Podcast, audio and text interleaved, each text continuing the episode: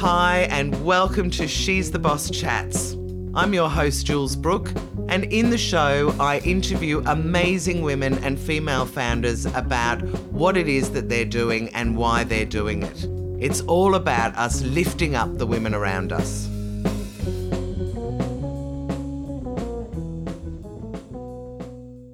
Melissa Dunbar, welcome to the show. I'm so excited to have you here. Jules, I'm very excited to be here. It's it's a joy. Thank you. My absolute pleasure. What can I say? I've known you for such a long time, but I've been dying to get into this because you've had a really fascinating career. Um, building up your business, and I know we got a little taste of it at the She's the Boss lunch yesterday. You were telling us about your 16th anniversary. Sweet 16. Sweet 16. Know, and kissed too many very, frogs. it's a proud moment, though, when you do have a business last a long time because there's a heap of them that don't. So, it's, you know, huge congratulations. Thank you. It's really interesting, I think, sometimes when you're so far in it, you don't necessarily, you, you certainly don't step back often. But um, I've had a couple of new staff in the last year or so, and uh, dare I say it, they're senior, so you know they're around our age, yeah. and a couple of them have made some comments along the the um, longevity of the business, and I've never considered it like that, and and the reputation that you've built, and yada yada, and I'm like, yeah, okay, well, thank you you know, it's time yes, just to stop and say thank back, you. Doll. All right, so let's. I'm not going to introduce you. You can introduce yourself. So tell me, what is it that you do? Well, yeah, what is it that you do and why? I guess is my first question for you. Yeah. So a nice small one to start us off. Just a, just yeah, start from the very beginning. What is yeah? Start from the very beginning. No, no, I'm going to ask you about your entrepreneurial journey later. So yeah. just tell us right now what your business is and what it does and why. So uh, Big Fish Events Group is my, I suppose, the parent company, if you like. So I'm in I'm in the world of events, but if you ask me what my job title was. Of course, I have to say founder and CEO, but in the events world, I'm a producer, an event producer. And okay. it's it's more of an old fashioned term or a theatre term, if you like. But the reason that I prefer to be referred to as an event producer, or really truly think that's what I do versus an event manager, is that um, event producers are really responsible for telling stories. They're responsible for making sure that every moment that you develop and design in an event is about connecting humans and humans connect best around stories. So, um, and tell me, a, a, producer has a slightly creative role as well. So it's not like you're managing other people doing the creative. You're actually that's, part of it. Absolutely. Well, as the producer, you really are the creative. So um, right. it's it's understood if you come from theatre, um, you know, the theatre background, um, and in events, really, um, event managers they can be you know operational um, and structured, but not a yeah. lot of creativity potentially goes into that type of role. Um, and uh, it's it's been, I suppose, it's a point of difference for Big Fish anyway from from the sort of start. Um, the why is really interesting, and I think that might have changed over the years. But the thing that gets me out of bed, or the days that I finish work and go, I've had a great day today, is really when yeah. I do actually get to connect with people and their stories, and that might be that might be, you know, a speaker or a CEO themselves that needs a bit of support, development, and training in regards to how they present or how they come across, or so you do that kind of thing as well, or yeah. you organise that for them. well, that that's part them? of producing. That's part of producing. So great. Everyone's everyone's talent. You know, to me, they're a cast in a show, and you could be the level of management that's just there to give out the name tags. You could be the one responsible for problem solving. You could be the one that's looking after the CEO. You could be the MC. You could be the CEO.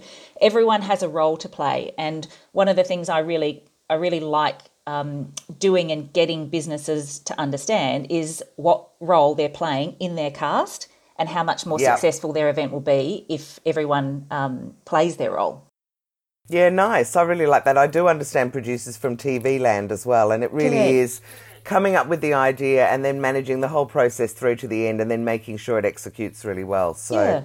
So this kind of perfectly leads me back to when I first met you. Theatre was actually quite a big part of your business. Yes, it uh, was uh, because of the Walking with Dinosaurs and that guy. So, but let's go back even further because we've got ages to talk now, and yeah. I am as nosy as all get out. so since we are, I, I don't want to say mature as you so beautifully put it, but how about we start back with what you wanted to do when you left school and how you have ended up where you are now? and I'll ask questions as you say interesting things in the middle. Yeah, yeah, okay. So um, when I left school, um, and this is a little, this is some of these sorts of things people wouldn't necessarily know, and certainly some of these things I've probably never divulged really in my corporate Ooh, in my corporate makes me life. feel like a female Mike and Michael Parkinson or something. This might be a scoop. Um, so when I uh, uh, when I finished school, um, I I didn't think that I would end up in the career that I uh, ended up in. Um, I was just always in a hurry to get somewhere. I was twelve or fifteen uh, months younger than most of my um, friends, and so back then. Hang on, actually, let's wind back. You yeah. came from a massive family. I've just realized, remembered as yes, well. So yeah. tell tell them that though, because that's obviously a part of you. You've oh, got definitely. a, you've got a huge number of siblings. Definitely, it's definitely uh, shaped who I am for sure. Um, so I'm one of six. Uh, we're a, yes. we're a good old Brady bunch. Dad was an architect. You know, we had a two story house. Oh, like really, the Brady bunch? Yeah, yeah, and yeah. you're the youngest, boys. are you? Th- three boys, three girls, and I'm uh, in the middle. I'm I'm right. number three of six. Um, and oh, I wonder what that means. That'll mean something oh, to someone who's somebody listening. Somebody will have an opinion. They'll be going, "Oh, right, that third child." definitely, definitely. But as a child, I was the um, I was somewhere between the helpful one, which allowed me to be a bit more nosy. So if you're helping mum by cleaning, or you know, mum and dad used to have these cards nights, right? They weren't. Um, the parties used to happen at mum and dad's house or at our house because mum had so many kids. So much easier to get everyone to come to your place than come to you, yeah you know, bundle six kids up and, you know. So, but they used to have these card nights um, with two couples of theirs, and no word of a lie. It was the round table. She'd made a felt cover. We had the pull down light. They all oh, smoked oh, like chains. Them. You know, you had the you had the Tupperware container out with the coon cheese in squares and the pickled onions and the Jatz biscuits. You know, very high, yep, very high highbrow. Cans of smoked oysters, I still still remember from those days. Oh gosh, you know, it was just. or so, maybe that was too fancy. Yeah, I think that part of, might have been a little bit too fancy for our neck of the woods. But I used to, so I used to clean a lot for mum. But by doing yeah. all of those sorts of things, I probably got a few more privileges. You see, um, and right. honestly, privileges might have been a chocolate biscuit rather than yeah. there were none left in the packet because the boys Back had eaten when everything. life was simple. Oh yeah, that was when life was simple. Um, but I tell you what, what I did learn um, as a as a child, I don't have parents who have sat me down and sort of you know given me the the uh, whys and wherefores of, of life or given them given me a, a, fabulous lesson to to be taught or a bit of advice that I should take on. But I learned effectively what you need to do um, in in a competitive sort of nature, and that was natural things like you know making sure that you got your fair share of dinner, or you've got really pesky brothers that just you know off you go. Yep. So I never, in particular in the early stage of my career, dealing with men was was no issue um, because I've got three pesky brothers in, at home, and you think I'm that's scared it. of them. Almost exactly the same as me. Maybe that's why we got on so well when we first met. Maybe. When you've got three brothers, yeah, you just start going, and you do learn to eat fast and grab the last of whatever. None of that niceness yeah, you know, you go to you go to houses where it was all girls, and they wait politely for the last person to take. Yeah. We used to just grab like, it. Oh, really? How does that work? There'll be none left, you know. so yeah, so so that um, that life for me. I mean, I I never. Uh, until I became an adult, and really not until my sort of late 30s, I think, and I started having a few conversations with mum, did I realise that, you know, we used to have pancakes for dinner on a Sunday night, which we used to think it was great. She have dessert for dinner. Like, this is so cool. My mum's, you know, but it was Special. because, yeah, exactly. But it was effectively because that's all the budget allowed. And you're like, oh, right, okay. By I mean, the end of the week, you're down on flour and water and maybe an egg chucked in. That's right. Feeding you know, six children every day. Correct. And you've got, you know, yeah, sugar crazy. and lemon and a bit of jam. And you're like, oh my God, this is so awesome. Um, so um, special treat Sunday nights. Special treat Sunday night. So you know, and really, so whilst Dad um, you know, mum and dad still together, and you know that's all. We're all still a very normal family. But dad worked three jobs because he had six kids to pay for, and we yeah, all went right. to um, we all went to private school, not you know high end private school, but nonetheless. So um, yeah. uh, leaving school. Um, and I don't even know how or why this ended up on my selection, you know, criteria it wasn't, you know, the whole career development counselling conversations that go on these days. Yes, we had them back then, but I also was taught by nuns. So, you know, they would have loved me to follow them, you know, into. I was just going to say, we're lucky, maybe we're lucky you didn't end up as a nun. Oh, I've thought about it. Tell, I'll tell you what, I oh, love. stop. Every, no, every Catholic I girl I know loves. No, I love yeah. the convent. I love the the uh, cloister halls, just you know the whole bit, the whole formality of it all sounded like a beautiful. Yeah, well, after a few, you know, after a few relationships ended, don't you worry. I actually thought maybe this really is my calling. so yes, I know about that. Anyway, let's get back to your career so, now. Nonetheless, so... my when I left school, I actually um, I uh, enrolled in forensic science. As now, you do. As you do. Now, it also don't don't get me wrong. You didn't need very high marks to get into forensic science. It was like right. library studies, forensic science. Oh, that's at the university. Let's go there. So I didn't do that well in my matric. I had a couple of health issues um, in my teenage years. So uh, nonetheless, um, I you got into uni. I got into uni and uni. you can always transfer once you're in. Well, that wasn't even part of the conversation. I lasted, I think, through enrolment, which I thought was fabulous because of the university itself. And then I think the first week, um, one of the classes was dissecting uh, mice, and I went, "Yeah, no, this is not for me." No. so I actually went back to school and enrolled in year thirteen. It was a very new wow. thing. So you didn't repeat matric; you went into year thirteen and I followed. Yeah, well, I don't know how or why. Maybe it was you know it's it's it, the yeah, uh, maybe it was the fad for the day, but. Um, uh, I followed Sister Shirley, who uh, was uh, she had moved from St Dominic's by then, so she was at St Mary. So I went there, and I didn't last very long in in uh, year thirteen. And I found though what I thought actually was my calling um, was fashion design. So the whole process ah. of yeah, so that and it was a brand new college. It was a brand new course, um, and uh, I had I had already learned to sew. My mother was a sewer, uh, is a sewer still. She does beautiful needlework now, but she made all of our outfits. You know, I got the blue version of everything, and my sister got the pink or the yellow version. You know, so it was, you know, you got a bit of trim on this t-shirt and a bit of whatever. And I, I grew up dancing, so you know, mum was forever making costumes, um, so I already knew how to sew. And I went, no, no, this is this is my thing. And again, the process of getting in um, effectively was a, through an interview process. I mean, you needed some entry capability through finishing school and whatever, but um, so I used to work. My sort of you know teenage job, if you like, was at the Sunday Mail. I was a copy girl. Oh and, right. Yeah, and so those were the days where literally you used to take the A3 sheet of paper and you'd walk up the stairs two flights and you'd give it to that bloke and he'd circle and cross and do something else and you'd walk it back down two flights and um, and used to make their coffee, used to get their lunch. We used to put their bets on. Very good grounding. I mean, those were the days for those kind of good jobs where you just get to watch everyone and watch what they're doing and, and you know. That's too true. And start off with very little responsibility so you don't feel pressure from that. You just learn like a little you know, soaking up everything. yeah, that's exactly right. And and you really are you're hanging around really senior people too, you know. So we were involved the, with the deputy editor and um, the editor, you know, every weekend, and so they're clearly senior people that have been in industry for a long time. Um, so yeah.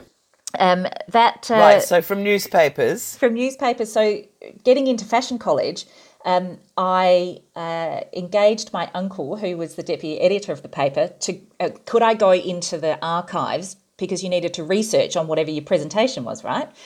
And um, George Gross and Harry, who uh, who yep. have become very good friends of mine across my career, anyway. Um, they were the thing at, at the t- in the time. So I went into the archives, wow. and of course I pulled out, and it was all literally it's like the cuttings. They were in brown paper um, uh, books, if you like, stuck in there, all the cuttings. Bag to research yep. my way through that. Um, and you had to make something. So, uh, as part of your presentation to show that you had some skills. So, I, um, I dyed my silk, um, I painted my silk, um, and I made this. I'd never wear it now, but it was so, it was so uh, um, Dallas with shoulder pads, and the list goes on. Um, oh, taffeta, ruffles, oh, all of that kind of thing, this off was the pure shoulder. Silk. This was pure silk, so it was a bit, oh. you know had a oh. big collar and it had lots of ruching in the jacket and piping and oh, just you know, I thought I was the bee's knees. So um, very stylish. Yeah, very stylish. So that um, that was required to get me uh, into fashion college, and I loved it. I just loved it. Um, I couldn't spend any more, you know, hours there if I tried. Um, and so through that, I I learned a couple of things actually about myself um, through that sort of first couple of years because as soon as I graduated, um, I started a couple of businesses. So right. through that, I had bought my industrial machinery. Um, Marilyn, the lady's name was. I can't I was trying to think of the name of her. It's like Fiddlesticks or something. Actually, that might be it. Um, she had a children's clothing brand, and she lived in the neighbourhood, and so um, they were very special outfits. If we had something bought from her, and so we um, we bought we I bought um, because you know I'd been working since I was fourteen. I bought my industrial machinery from her and um, set up in the garage. And Dad made me a cutting table, and um, you know I I basically decided that I was going to get myself going. So right. I had two businesses very early on. Um, one was called Melissa Abbott Designs because she was my favourite person off. Um, oh gosh it's a Channel 10 show. It's still on now. Anyway, she was my favourite person off that. So uh, yeah. Um, and then and that was I actually did um, mainly really ended up being corporate uniforms or daywear out of that. And then I had another oh, yeah. um, brand called Gilt Edge, which was my um, bespoke couture and bridal. you didn't start small then, did you, love? and so, so take me from fashion to events. How was that leap made? Well, um, what I didn't realise is that really to kind of get anywhere, um, and I didn't know what investors were back then. Uh, I thought parents, you know, paid for things. Um, but being yeah. one of six, no. Um, they wouldn't buy me a factory, and so I couldn't scale anything. And again, I probably didn't really understand what that was back then. And so I decided um, when I finished fashion college, uh, I did a, a, major in marketing and um, uh, and CAD computer aided design. So um, I as soon as I, uh, uh, one of my girlfriends from college, we decided we were going to finish our marketing and up our qualifications to a degree. So we went to um, night school to do that. Um, yeah. So we kept doing that, and after a couple of years, I, you know, upped my qualifications, and I decided that fashion was not where I was going to make my fortune. So where was it? And I found this job in the paper when you used to look in the newspaper for the job ads, and um, it was a marketing and communications manager, I think, at the South Australian Cricket Association. And I went, that's what I want to be. I want to be that. I clearly don't have capacity or experience at this point in time. So, so let me interrupt now yeah. and ask you: Were you always into sport because of the brothers and stuff? Was cricket uh, a thing for you anyway? Yeah, yeah. Because you was. have continued in sport, haven't you? And it's something that personally yeah. I can barely relate to, yeah. but then that's just me. Well, so early on, were you into it anyway? I yeah, mean, getting a, a job at the Cricket Association. Kids, yeah, being one of six kids. I mean, I, I was um, I was the dancer in our family.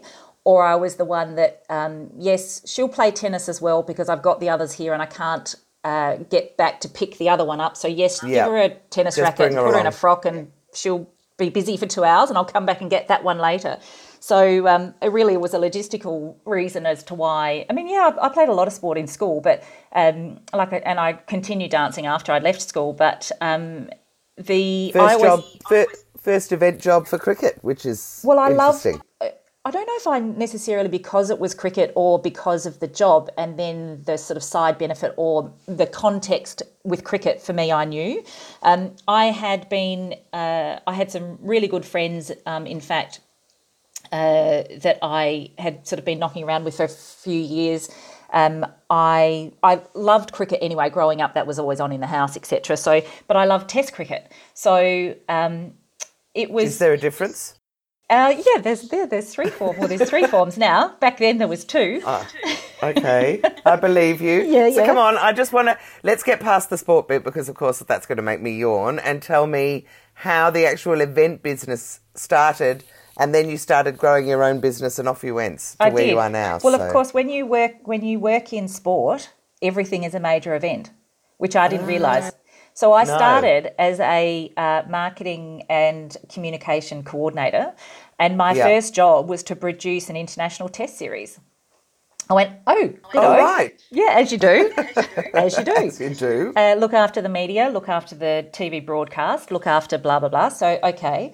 Um, we had a new brand that we uh, developed at that time and launched. We won the final, which they hadn't done for umpteen years.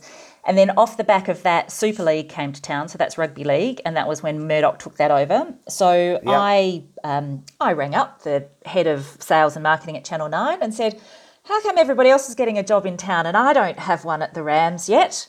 And he went, Oh, well, I didn't know you were interested. And I went, Well, yes, I am. So I went for my interview and I um, had a couple of really successful years at the Rams. And again, what did I do? I produced international um, level sporting games. So Right. And so that was the so the theme starts. That was the entertainment. That was you know hundreds of kids on the ground dancing. That was you know what what's the what's the program going to be? What's the choreography? What's the music? Who are we getting it? What's the talent? Now, can, um, can I safely presume that you were taking over someone else's footsteps, so that the, some of these had been done before? no, And oh right, No. so you were just creating it from scratch, correct, correct. right? Yep. I put my hand up and Well, said, "Yes, I can do that. for you.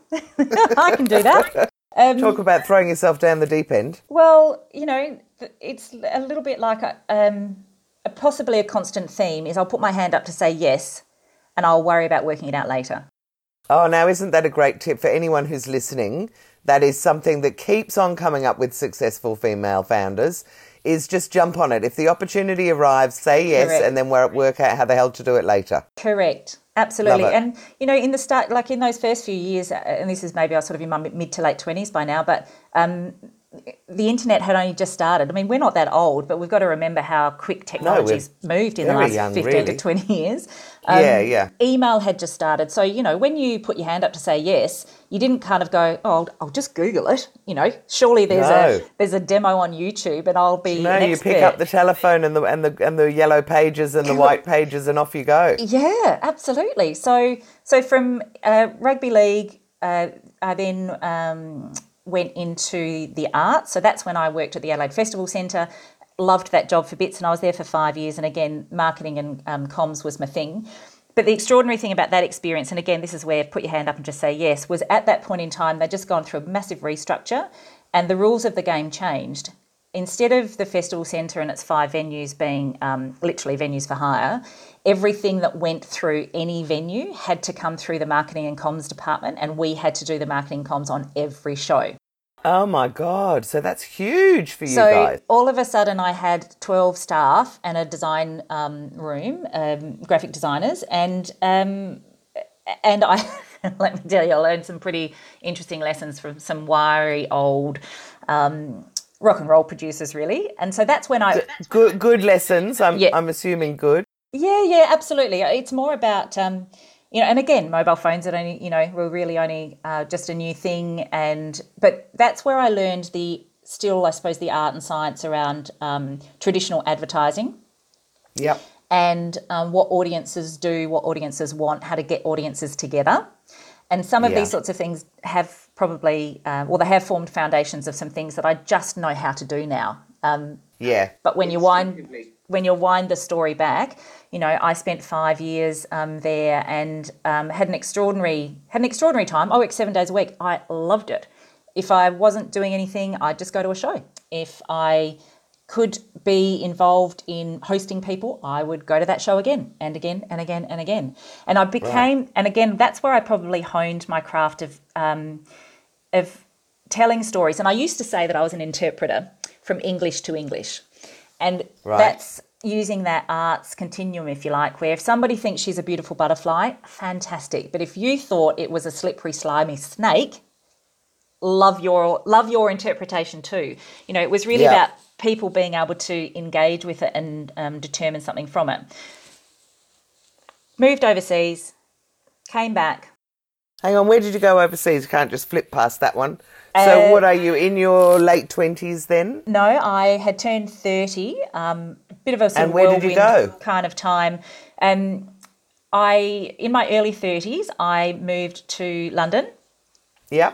I had only a couple of years ago, before that done one of the sort of you know 37 countries in 29 days tours, um, Oh, and that was my that was my first um, international experience. I hadn't been overseas until I was 30. Right. So but I it moved whetted to your London. appetite. Yeah, yeah, it did actually. It's you know you work out that there's a big world out there, and Mm-hmm. my white picket fence story, you know, hadn't developed by then. So I went, well, you know, what have I got to lose, really? So I did exactly the same thing Oh, at did you? exactly the same age. Yeah. 29, I think I was, but same thing. Yeah. London, here I come. Yep, absolutely. And I think that's where, um, I mean, I remember this, it's, so silly as a story, but I do remember this um, specifically. I was so scared of actually going to London the first time um, because I had in my mind that, you know, I may as well have been going to Russia, but I simply Right. forgot that they spoke English over there. So you know you what? You forgot that they spoke well, English in England. It was, it was such a scary experience, and I do remember kind of getting there and going, "Oh my god!" Like I can read all the signs. I understand what they're saying to me. I I know how to ask a question. You and let me tell you, you were in the company of half a million Aussies who are always in. There's at least half a million in London at any one time. Oh well, I just you know I suppose you know it probably. I love on, that. That's very cute. Well, it's possibly how sheltered I was perhaps at that point in time, and yet I thought I was so worldly. Um, but no, I, I wasn't until I stepped out of my comfort zone, and then I think my inner confidence built from there. You know, I think I. Um, so did you work over there? Yes, I did. Or yeah. was it yep. just holiday? No, no. So I worked for a uh, an Australian um, packaging company, actually bottling. Um, they were in wine, and so right. I took a role with them uh, to deliver some international events. So the International Wine and Spirits Fair was my first one. Oh and wow! Got my got my uh, my cab out to the Docklands, which wasn't terribly developed then. No, it wasn't at all. Um, and the cabbie was saying, you know, are you sure, love, this is the right address? I'm going, oh, it's on my piece of paper, you know. Um, and you're just looking at the empty streets with kind of dust balls floating down. Exactly. It really was. It, it was completely empty in Wasn't those it? days, And- and they they built this whole suburb, like massive suburb with canals everywhere, no one around at all. Mm, that's right. I think And it's huge now. Of course, I was looking for the accommodation, so you know, I assumed it would be a building of some height. No, it Yeah. wasn't. It was a ship. Um, Wow. we- So, when, I mean, it was just extraordinary. This was all booked before my time of sort of stepping in to deliver the role, and so, oh God, did I think I was? A, I thought I serious, seriously was Princess Mary. I had my own suite, and you know, there was it was all shiny bright Ooh, wood. note to self. That's good. Book, book someone onto a boat if you can't get them anywhere else. Yeah. And London, there are canals everywhere, actually, and barges and all sorts of things you yeah, can it was. stay I thought it was ingenious. So um, anyway, delivered that event for them, and then set up a, a effectively an international um, comms platform for them, uh, which was with they had thirteen agents around the world selling this stuff, um, and so I did a little bit of stuff in the south of France um, during that time, uh, but then had the opportunity to finish the project um, in the states. I could stay in the UK or I could move on. So I decided to move on to the states, and um, because and I had two options to live uh, either in California Yep. obviously obvious wine country, which I had been to before, and the other option was Texas. And Texas, uh, rightly or wrongly, um, had a young, burgeoning um, wine region, which uh, uh, they specialised Wow, in. I, I, who would not, I do not associate Texas with wine no, at all. no, but Riesling grapes, and that was my favourite white wine at the time. So I went, oh, I think I'll just pop down there. And I'd met this woman through a mate of mine, who actually I'm in a business with now. Literally started a few weeks ago. Um, he, uh, I had to meet this woman that he'd fallen in love with, and uh, she lived in uh, Dallas, Texas, which is where I could go. So I kept in touch with her, and I ended up living with her, um, and uh, had, I mean, let me tell you, it was a very different, um, very different life over there. But again, interesting, different people. Um, Yeah. And new exposure to just other lifestyles and other people and all the rest of it. Yeah. So you still haven't started your company. Tell me, No. when did you start your company? I know, I know. It's like it's taken forever. Um, I sort of had, you know, maybe 10 years, 10, 12 years between uh, the first two and then this one. I came back to Australia and I couldn't get a job. Right. I just, I needed a break. And so my version of a break was just get a nice low level coordinator's job.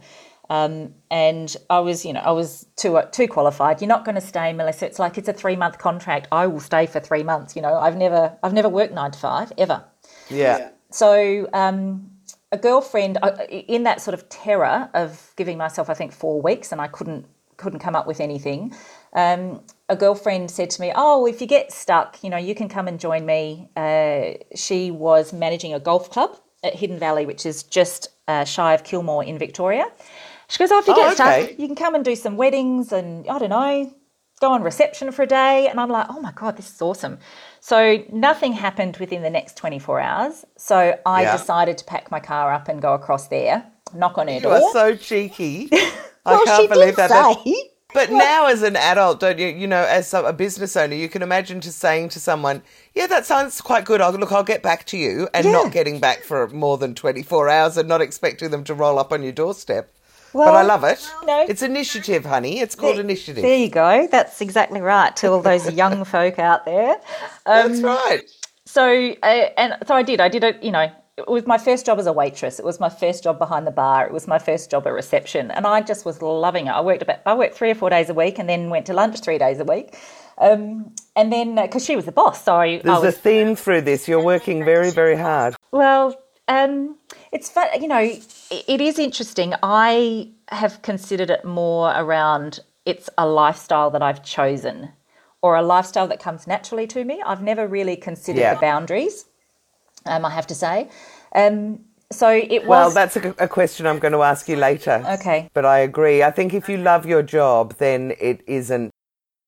It isn't work in the same way that it is for people who are employed. Yeah, yeah, I, absolutely, absolutely. So one fateful afternoon, this is uh, this is the nitty gritty. One fateful afternoon, um, a very well known cricketer who I had known for probably fifteen years or so by then. Um, rocked up at the golf club at the 19th hole and literally went, Oh my God, what are you doing here? And I said, I am hiding from people like you. So it was just, oh my, I don't, you know, you, you, you are trouble, you are work, you are, you know, I don't want to get back involved. So he had come up with a concept and had um, uh, started the process of selling it into the NRL. It was soon to be the 25th anniversary of State of Origin football so rugby yep. league. And he basically said, uh, Yep, absolutely. Uh, I'm halfway there. I know you can deliver it. So um, guess what? You're on board. And that that And what were you on board for? What was it? Well, that started that that was the start the, the business started out of necessity. So the first event that we um, were uh, we were up for was a 25 celebration of the 25 years of State of Origin. So we um, created an event which was similar to some fundraising walks that some of these cricketers had done by then. So it was 30, over 37 days. It went from Cairns, we started in Cairns, far north um, Queensland, uh, Cairns to yep. Sydney. Over 37 days, we delivered 113 events. God. We took 86 former greats of the game with us, you know, on and off. Some came for a few days, some came for a week during that process. And um, we raised um, a bit over $246,000 for Make a Wish along the way and granted a number of wishes, which was really quite beautiful. Oh, that's amazing. That's so what a what a start. Well, so Big Fish that's your born. first your first business and your first job. And what was the name of the business? So Big Fish Your Pond was the first iteration of it. Um, right. It was really interesting. The whole naming process was beyond me, you know. And I came up with a few, and I I um, I road tested it with some people around that I thought would give me some help, and I didn't like anything they said.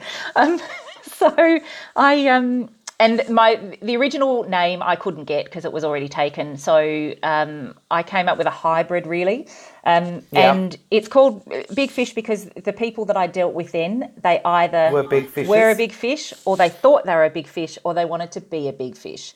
Um, and I didn't. Well, uh, I, I I always interpreted it like be a big fish, you know, that big fish in a small pond idea, but be a big fish in your own area of expertise, your own pond. Yeah, well, you know, it was, yes, it was definitely about people wanting to be big fish. And so that, that then, you know, my client base from there was, it was naturally in sport or major events and the arts. Yeah. And right, so, and then and so how did you end? Well, I mean, I don't know whether how far ahead I'm jumping to ask you about walking with dinosaurs. Well, that actually came into it there. So, um, so I had uh, I'd moved into a share apartment down in town, so I needed to you know leave Hidden Valley and um, come yeah. back out, down into town, and um, uh, that didn't work out. So I ended up in my own apartment in South Melbourne, where you've um, stayed with me for a little while, and um, I was sitting there, you know, with my desk and my laptop and my notebook with nothing on it in regards to a right. to do thing and going, okay, well, clearly now um, that that major job, because um, that took me to Sydney for a while and, and came back, but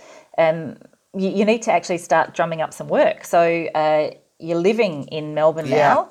What do you, you need to start getting some clients? So you need to start getting on the phone. So I needed to sort of dig into. Well, now this, well, it's. So let me stop there because I do think that that's one of the biggest things for anyone in business to realise that even if you're lucky enough to start with a job, you have to get your pipeline moving. Yeah. You have to start getting those mm. new sales opportunities into into the funnel because I reckon it takes roughly six months of hard graft mm. to get the first one going. And then the big mistake people go is, I'm too busy now, I'll do it when I finish. Well, there's going to be nothing when you finish unless you keep it going. Yeah, that's so, so true. Anyway, sorry, I just thought an opportunity to offer a little lesson there, but do go on. no, it is very true. And you also have to be brave enough to um, actually pick up the phone and re engage yeah. with people that you might not have spoken to for a little while or ring and um, let people know what you're doing and if there's an opportunity or if there's someone that you can help would you mind introducing me? You know yeah. those those sorts of things even if you like sales you know really it, the reality is a lot of it was cold or at best warm calling um, and then it was a matter of putting myself out there. So you know a connection or a friend of a friend uh, said oh ring this bloke. Oh ring this one. And so i did two things. One i, I engaged uh, with some senior people from a sporting point of view and a couple of agencies I'd done some short jobs for, and then the other was yeah. um, the other was uh, back in the theatre. So I had produced opening nights for um, uh, William May and Malcolm Cooke, and uh, whilst they're famous for many things. Who were, I was going to say, who are they? Yeah, so whilst they're famous for many things, they um, were the producers of The Hobbit um, uh, Lion Witch wow. in the Wardrobe, um, shows like that. So, which was yeah, amazing. Really sort of. Show, oh, sorry, are we talking shows or movies? They no, were shows. In, in show business, shows. right? Mm. So yeah. that original um, puppetry, if you like, life-size um, puppetry, um, they were absolutely um, famous for. Produced a number of shows over the time, but Bill and I um, struck up a relationship when I was at the Festival Centre. So this is some ten years prior, and um, I, you know, got on my big girl undies and picked up the phone. Oh, William, how are you? Gosh, let me tell you about all the amazing things I've been doing. Uh, uh, um, um, so lucky he talks a lot. and uh, so, um, and I probably had to ring him three or four times to get in his diary. And so yeah. I almost I, I, honestly almost gave up because it was, um, you know, you don't want to be badgering people and, oh, maybe he doesn't want to talk to me. So, anyway, he said, no, pop in, pop in. And he had redone this warehouse in Kensington, in, um, in um, Melbourne. So, sort of just North Melbourne around there. And um, so I popped in, and oh, it was luscious and lavish and massive chandeliers and um, you know, red carpets, and uh, it was just extraordinary. But it was literally it's an old warehouse that he had, um, you, you, know, really remodeled, and um, I had a quick chat to him, and that was lovely. Oh, do keep in touch, do keep in touch, and it's you know that's one of those let's do lunch, and yeah, yeah, whoever does that afterwards. Um, but then he so you rang. Thought you were getting the big kiss off, really? Yeah, I did. I did, to be honest. And then about four o'clock on a Monday, my phone called, and uh, um, I was already in my jammies. You know, I was I was so As busy. As you do when you're an old dear. I was so busy. I had nothing to do. I went right. Jammies are on. So, and William's like, "What are you doing? Like, what are you doing?" And I said, "Oh, look, I'm just finishing up some things for the day."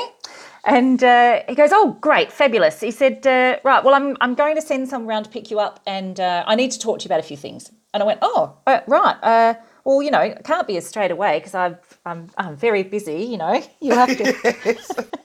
I need to actually get changed, so please yeah. don't send someone straight away.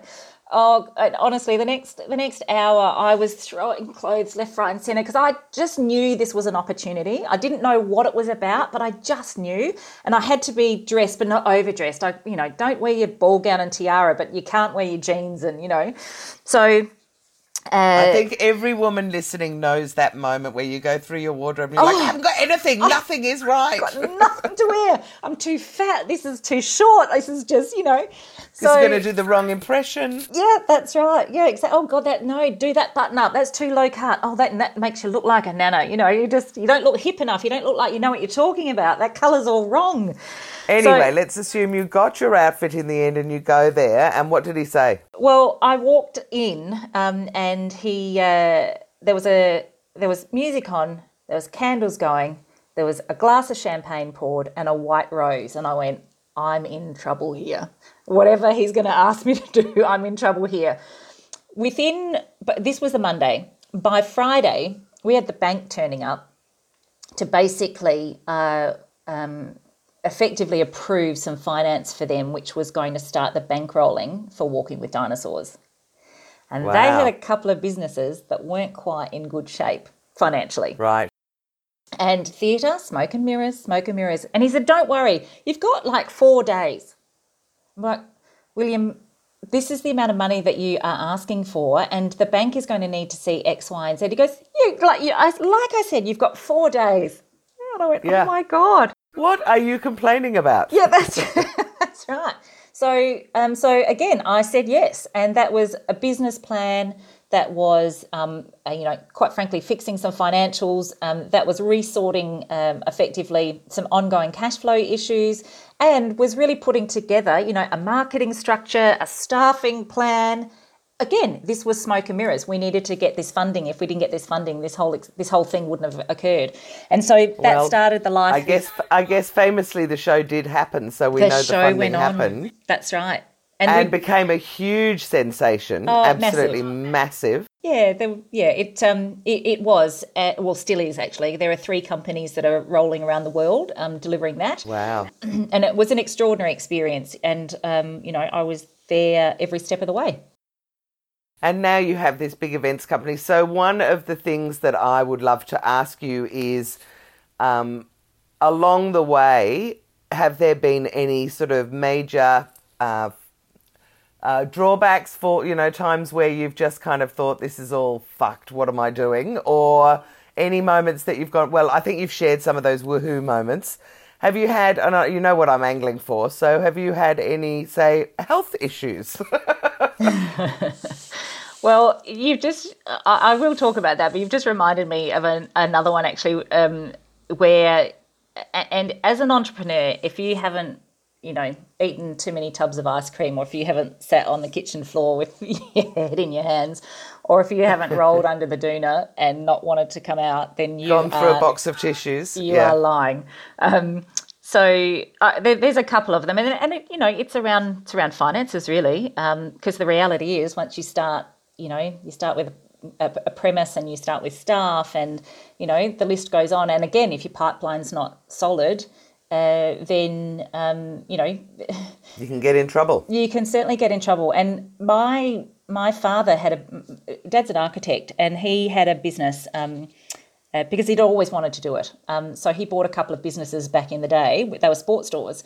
And yeah. uh, they really had some financial trouble around the recession we had to have, um, the Paul Keating. Yeah. Um, and so dad lost the businesses, but not only did he lose that, he lost the house, the family home, the cars, everything. Oh, um, God. So now, was, how old are the kids at this stage? Are, well, all, was, are you all grown up 18. and left home? No, no. We were oh, all, right, okay. We were all right. at home, and um, so Shit. my oldest, my oldest sister, I think, had moved out. She moved out back in Adam, but she, so there were five of us still living at home. We moved to a rented house and so forth. But I, what I observed with that in regards to what Dad did, and I didn't know this until his 60th, 60th birthday, because he had um, and mum and dad had kids young, right? So, you know, yeah. Um, but dad was 60 and he had only just finished paying off the school fees to the to the nuns yeah. and to the to the brothers. Um, but with the business debts, he chose not to go bankrupt. He chose to um, basically pay them off every cent. Yeah, wow. And it took him about three or four years post uh, the business's closing. And so money issues you know, within the business for me probably gave me the greatest fear because I couldn't not pay people. I couldn't not do the yeah. right thing. I'm happy to have a you know difficult conversation with someone, but if I say I can pay you ten dollars a week for the next ten weeks or whatever hundred dollars a week, and you get to week six and you can't, you, that ain't going to happen. No, that's exactly yeah. right. So yeah. you know um, that that for me is is that's really personal for me.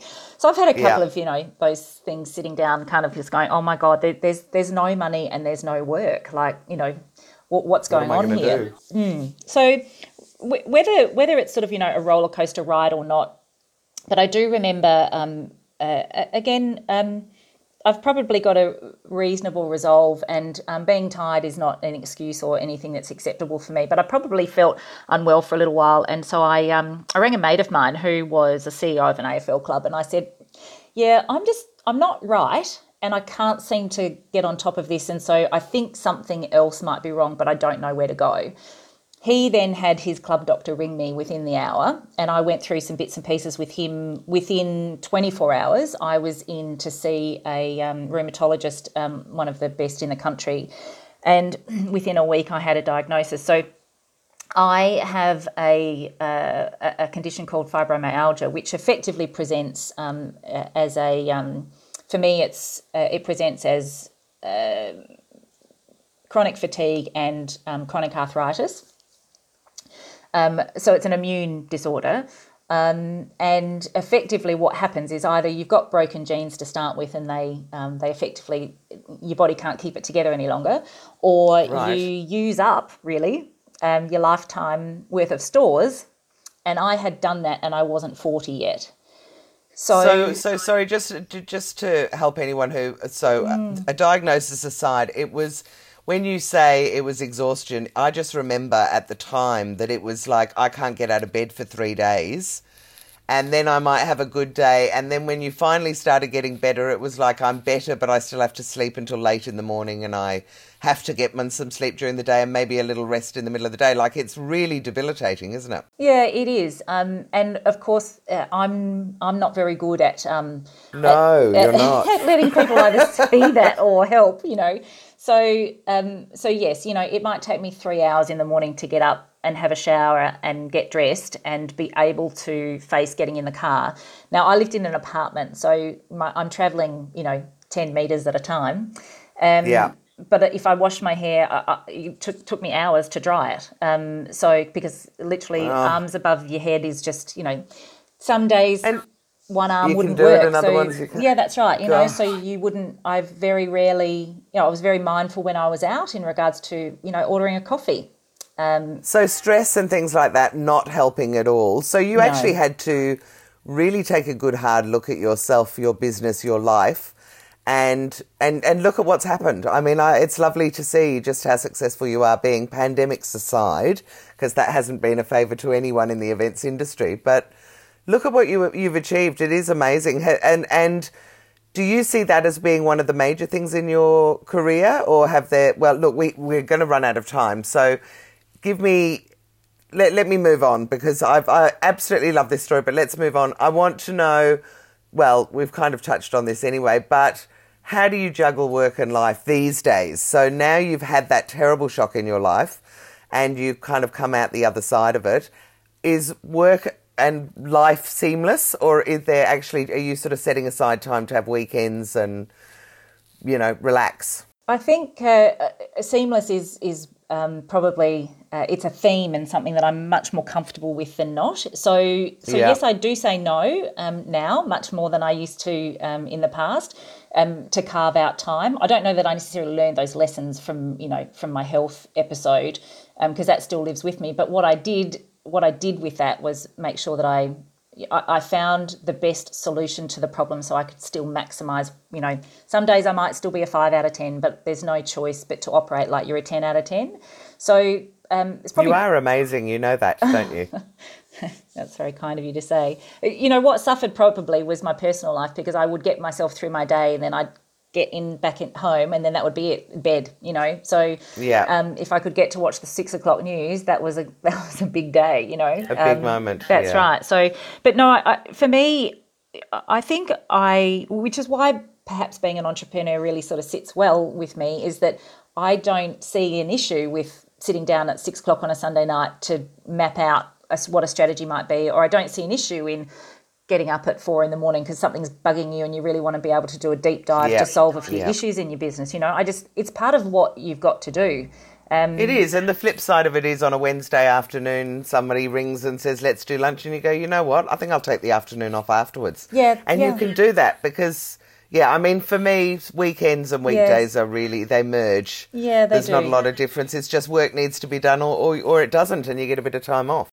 Yeah, and I think the other thing which I've learned is that um, whilst I might not be, you know, sitting at my desk and tapping away at the keys, if I'm off doing something, I'm also really mindful of keeping myself open because things come to me, solutions turn up, ideas yeah. turn up, creative juices start flowing, thing, you know, your shoulders drop and and stress moves away, which means you actually can focus on on that creative process and actually getting the solution that you need or coming up with a theme and the requirement for the client. Whereas if I sat here all day, every day, so I've learned to trust that process. That's probably what I have learned a lot uh, you know, over the time is to learn to trust that process. So I, I, don't. I'm not in the office at seven every day. I might be in there at six. I might be in there at nine. I might be in there at eight. I mean, I generally keep office hours because we have staff, but but I also I know that I need to be I need to be um, out there doing other things in order for you know inspiration to keep yeah, and also to just refresh your soul. you, know, yeah, that, you know what I mean? Yeah, and your creativity, just to just to breathe yeah. again. Yeah, that's exactly right. It, and it is. I do believe in nurturing that and feeding it. I absolutely do. Now, that's not by a regular process, but that is by um, attitude. Yeah, and being in and mindset, yourself, maybe. Yeah, putting yourself in situations where energy comes to you instead of you having to give the energy. Yeah, great. That's a that's a great tip. Okay, we'll, here's a funny one. I don't know whether you've already answered it, but is there a quirky fact that you'd like to share with us that maybe nobody else knows or not many people know? Oh gosh. My last interview said she used to be a synchronized swimmer. Can you beat that?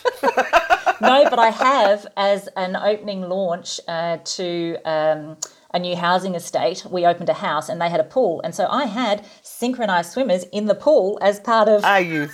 Are you serious? Just that is so cute. It was the middle of winter. We had the fire going in one room and the red wine being poured. And then when you went outside, oh my God, what the hell is that in the pool? Synchronized swimmers. That is brilliant. so. Oh, I love that. Okay, so uh, moving on to things that are totally really irrelevant now, but I kind of like asking this question anyway. Yeah. On your phone, what are the two most useful apps outside of banking? Every, anyone who says banking, that's too boring. Oh gosh. What yeah. other apps do you use? Yeah. Uh, well, for business. This is for business. Yeah. Um, I'm not a great one. I, I don't actually okay. have. A, I don't have an answer to that question because I don't. I, I use them you when don't they're really useful. use your phone. Oh, actually, do you know what I, I do love? A thing called Genius Scan. Oh, what's that? That is literally scan documents off on your phone and send them off. Do you know? Of... It's so funny you should say that because I always say Jotnot, and that it too is a scanning app on my phone. Yeah. It's so friggin' useful. Yeah, it it's is. just really useful to be able to take photos of signatures on things and send it back to people. So yeah, absolutely. So yes, that, I get that. that. so one. nothing else. And what about? And I guess if you don't use it much for business, you probably don't use it at all for fun. But have you got any games that you play on your app that you I, I do play patience. I play patience. I actually, it's one of my things that I use at night time to switch my brain off. And I know you're not meant to have the phone in bed and the blue No, no, light, I do patience at night. But that's my, you know, so if I've finished whatever it is, I, I do try and I do try and read. I'm I'm very big in um, feeding my brain um, yep. and feeding it good stuff. Um, so not and, fiction. You're reading good, proper yeah, business books yeah. and things. Most of the time, it's got. I mean, I'm I'm reading. Um, oh, I knew I was going to. Uh, what's it's called? No, um, no, it's all right. I'm not going to put you on the spot. No, I can't remember. it's called Big but Magic. you're reading good business. It's called Big huh? Magic. You know, at the uh, Big Magic. So, what uh, Elizabeth? What was her name that she wrote? Eat, Pray, Love. Gilbert. Yes, Elizabeth Gilbert.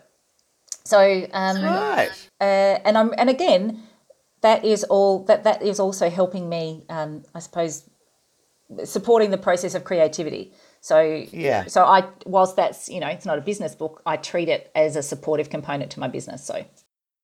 Yeah, no, that's great. Well, what an interesting woman you are. What can I say? No, I didn't even so, tell you Melissa, about the, the next. The, the I know we could, we could go for another. Yeah. I know. Well, that's it. We need another hour now. Um, I'll have to get you back another time, but Thank you very much. Now, if anyone wants to get hold of you, what is the best way to get hold of you? Look, at the, Big Fish Events. Yeah, at Big Fish Events. Um, you know, my email and my mobile are on the uh, um, are on our website, and I do I say this all the time. If somebody wants to be brave enough to pick up the phone direct, that's why my phone numbers and you know contact details are on there. Then I will answer your call. So well, I always say to people, if you can find people that'll answer the call, then definitely ring them because you can get through so much and get answers straight away. And, you know, just suss someone out whether they, you know, you reach out to someone and you have no idea via email if they're looking at it going, oh my God, who is that person? Or if they go, oh, that's quite interesting. Mm. But you can immediately suss that on the phone with someone. Well, it tells you know, me when they go, oh, right, yes, if you're quick, what is it? Yes, yeah. yes, what? You go like, all right, I'm off. But I'll give someone half an hour of my time any day, every day, because I had a few of those opportunities along the way. Um, I, you know, I haven't had a lot of mentors necessarily in my life or women in business that have um, been in that supportive mode. There are a couple, but if you're brave enough to pick up the phone and ask for half an hour of my time, I will give it to you. And let me tell you, Jules, there aren't too many that are that brave out there. So well, let's see whether if they, well, let's see firstly if anyone listens to these, and secondly if you get some phone calls on the back of it. There we go. You'll have to let me know. Well, look, thank you so so much. It's been brilliant, and um, I hope that uh, you have a great business life going forward. But you will, I'm sure, because you don't give up. Well, no, and we're only halfway through, so that's right. Barely touching the sides so far. Here comes the revolution. That's what I say. I'm happy the, to be the women's board. revolution. That's Watch right. this space. All right, honey. Thank you very much. Speak to you later. Thank you. I hope you've enjoyed this She's the Boss chat episode. It was great to have you here. If you want to stay in touch, you might also like some of the other things that we've got going on with She's the Boss. Firstly, I've got the She's the Boss show, which is on Ticker TV. Now, you can watch that either on tickertv.com.au or you can download the Ticker app from any of the app stores. So Apple and Android, and they've got an app that is for your phone, for your iPad or tablet, and for the smart TV.